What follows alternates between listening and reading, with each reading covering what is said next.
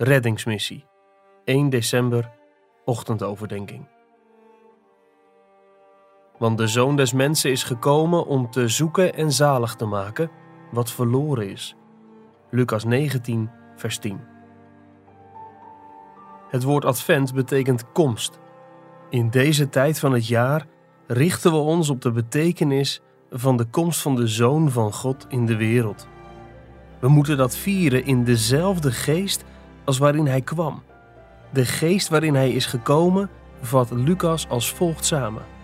Want de Zoon des Mensen is gekomen om te zoeken en zalig te maken wat verloren is. De komst van Jezus was een reddingsmissie. Want de Zoon des Mensen is gekomen om te zoeken en zalig te maken wat verloren is. Advent is dus een tijd om na te denken over Gods missie van het zoeken van verloren mensen, om hen te redden van de komende toorn. Jezus die ons verlost van de komende toorn. 1 Thessalonicense 1 vers 10 is door God uit de dood opgewekt.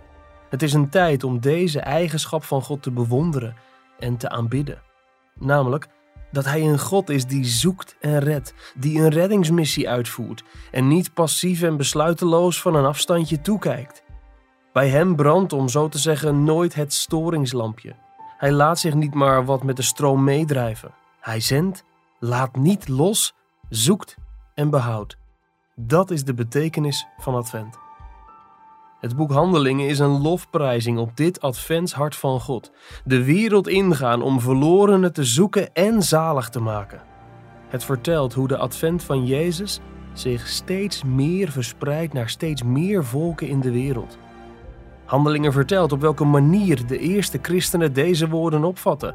Zoals de Vader mij gezonden heeft, zend ik ook u. Johannes 20, vers 21. Het is het verhaal van de manier waarop de verticale advent van God in de zending van Jezus uitwaaiert in de horizontale advent van Jezus in de zending van de kerk. In ons. Bij de eerste advent kwam Jezus in de wereld. En elke adventsperiode die daarop volgt is een herinnering aan zijn doorgaande advent in steeds meer levens. Die advent is feitelijk ook onze advent. Ons komen tot mensen, ons binnengaan in het leven van de mensen om ons heen en de volken van de wereld. Je luisterde naar een overdenking uit het boek Onwankelbare Vreugde van John Piper. Het boek bevat 50 ochtend- en avondoverdenkingen voor Advent om je te helpen Christus centraal te stellen. Ga naar de webshop van Geloofstrusting om het boek te bestellen of ga naar onwankelbarevreugde.nl voor een online dagboek voor het hele jaar.